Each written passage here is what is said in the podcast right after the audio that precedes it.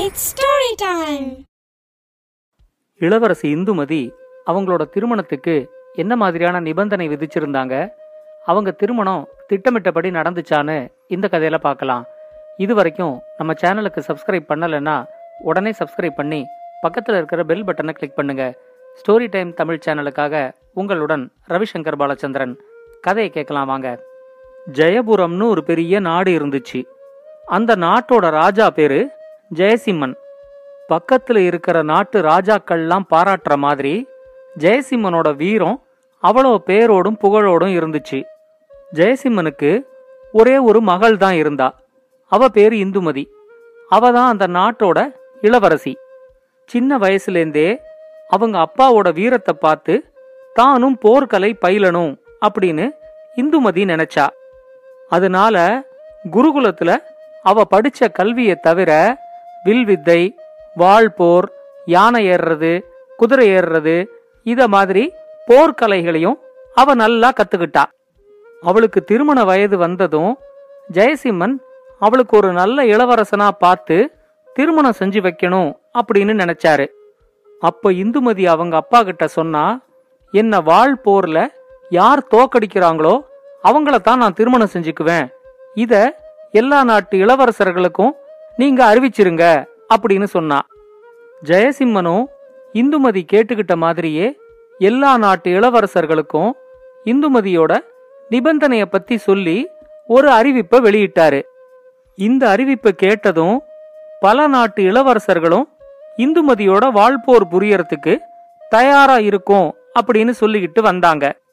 அவங்க எல்லாரோட எண்ணமும் எப்படியாவது இந்துமதியை திருமணம் செஞ்சுக்கிட்டா ஜெயபுரம் நாட்டுக்கே ராஜாவாவும் ஆயிட முடியும் அப்படிங்கிற மாதிரி தான் இருந்துச்சு. அதோட இந்துமதி ஒரு பெண் தானே அவங்க கையில என்ன பலம் இருக்க போகுது? ரொம்ப எளிதா இந்த போட்டியில ஜெயிச்சிடலாம் அப்படிங்கிற மாதிரி தான் நினைச்சுக்கிட்டு வந்தாங்க. ஒவ்வொரு வாரமும் ஞாயிற்றுக்கிழமை அன்னைக்கு இந்துமதி ஏதாவது ஒரு இளவரசனோட வாழ் போர் புரியணும் அப்படிங்கிற மாதிரி முடிவாச்சு. வாழ் போருக்காக களத்துல இறங்கினதுக்கு அப்புறம்தான் இந்துமதிய வாழ் போர்ல ஜெயிக்கிறது அவ்வளோ சுலபம் இல்ல அப்படிங்கறத அந்த இளவரசர்கள் புரிஞ்சுக்கிட்டாங்க ஒவ்வொரு ஞாயிற்றுக்கிழமை நடக்கிற இந்த போட்டியிலையும் இந்துமதியே ஜெயிச்சுக்கிட்டு இருந்தா. அவளோட போட்டி போட்டு தோத்து போற இளவரசர்கள் எல்லாரும் அவமானம் தாங்காம வெறுங்கையோட அந்த நாட்டை விட்டு வெளியே போனாங்க. ஒவ்வொரு ஞாயிற்றுக்கிழமையும் அந்த வாழ்போர் நடக்கிற இடத்துல அந்த வாழ்போரை வேடிக்கை பார்க்கறதுக்கு ஒரு பெரிய கூட்டம் கூடிடும். ஒவ்வொரு போட்டியிலையும் அவங்க இளவரசி ஜெயிக்கும் போது அந்த கூட்டத்துல இருக்கிற எல்லாரும் கைதட்டி அவங்களோட மகிழ்ச்சியை தெரிவிப்பாங்க. ஜெயபுர நாட்டுக்கு பக்கத்துல மரகதபுரி அப்படின்னு இன்னொரு நாடு இருந்துச்சு. மத்த நாட்டு இளவரசர்கள் எல்லாரும் இளவரசி இந்துமதியோட வாழ்போர் போட்டியில கலந்துகிட்டாலும் மரகதபுரியோட இளவரசன் மட்டும் இந்த போட்டியில கலந்துக்கவே இல்லை. அதுவே ஜெயபுரத்தோட ராஜாவுக்கு ரொம்ப ஆச்சரியமா தான் இருந்துச்சு. ஆனா மரகதபுரியோட இளவரசன் மதனசேனன் போட்டியில கலந்துக்கலையே தவிர அவன் மாறுவேஷம் போட்டுக்கிட்டு பொதுமக்களோட கலந்து நின்னு அவனும் ஒவ்வொரு வாரமும் இந்த போட்டிகளெல்லாம் கவனிக்க ஆரம்பிச்சான். அங்க கூடியிருந்த மக்களுக்கு தங்களோட ஒரு நாட்டு இளவரசன் வந்து நின்னு இந்த போட்டிகள் எல்லாம் வேடிக்கை பார்க்கறான் அப்படிங்கறது கூட தெரியாத மாதிரி பார்த்துக்கிட்டான். ஒவ்வொரு போட்டியிலையும் இந்துமதியோட வாழ்வீச்சு தாக்குதல்களுக்காக அவங்க கையாள்ற முறைகள் எல்லாத்தையும் நல்லா கவனமா பார்த்துக்கிட்டான். சில சமயம் இந்துமதி நல்லா வாழ் வீசும்போது அவனையும் அறியாம சபாஷ் பலே அப்படின்னெல்லாம் கத்தவும் செஞ்சான்.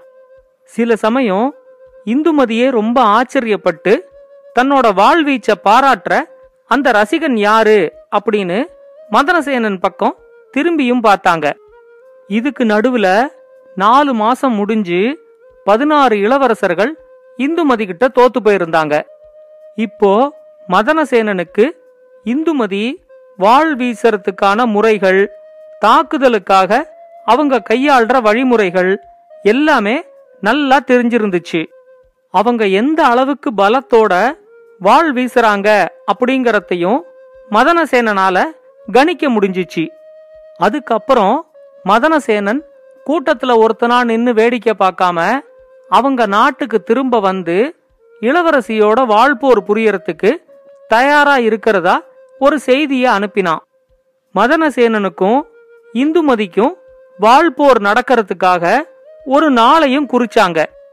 வாழ்போர் போட்டிக்காக இந்துமதியோட களத்துல இறங்கறதுக்கு முன்னாடியே மதனசேனன் வேண்டிய அளவுக்கு பயிற்சி எடுத்துக்கிட்டு தான் வந்திருந்தான். அவனுக்கு இந்துமதியோட வாழ்வீச்சும் தாக்குதல் நடத்துற முறையும் ஏற்கனவே நல்லா தெரியும் அப்படிங்கறதுனால அன்னைக்கு நடந்த போட்டி ரொம்ப கடுமையா இருந்துச்சு. கொஞ்ச நேரத்திலேயே இந்துமதிக்கு தன்னோட எதிர்த்து போட்டி போடுறவன் ரொம்ப திறமைசாலி அப்படிங்கறது நல்லா தெரிஞ்சிருச்சு.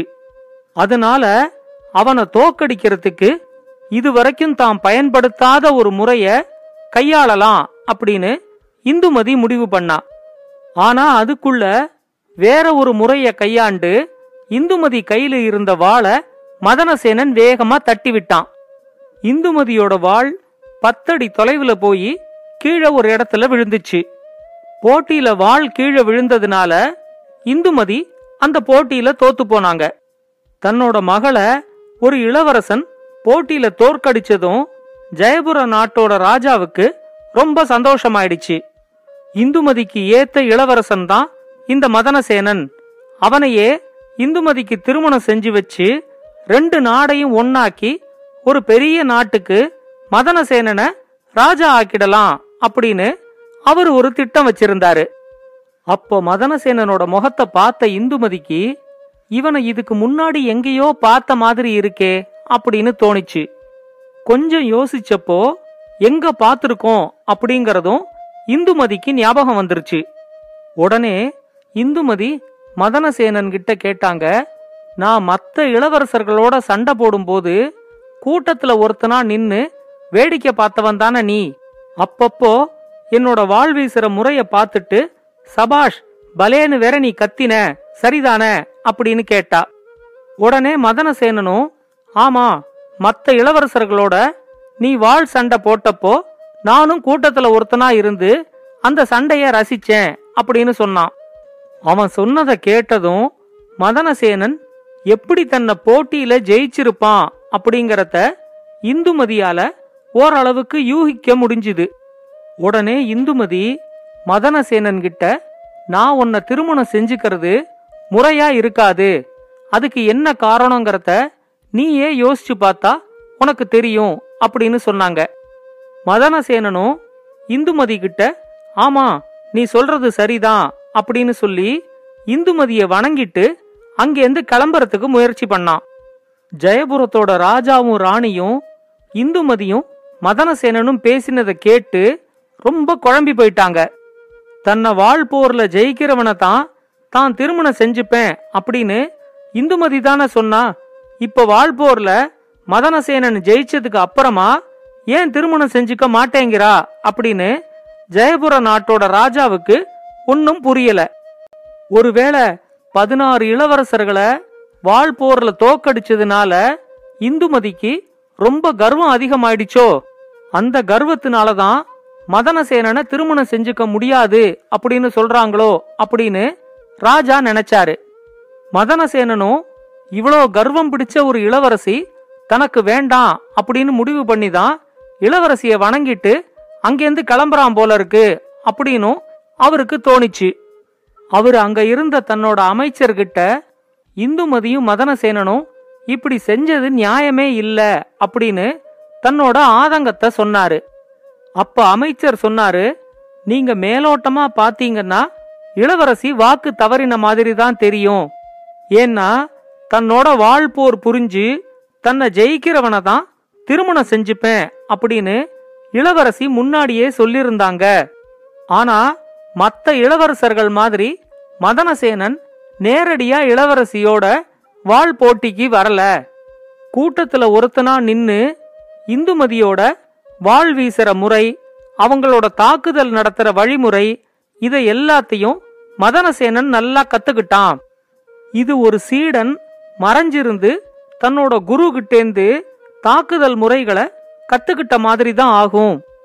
அப்படி பார்த்தா இந்துமதி மதனசேனனுக்கு குரு ஆயிடுறாங்க.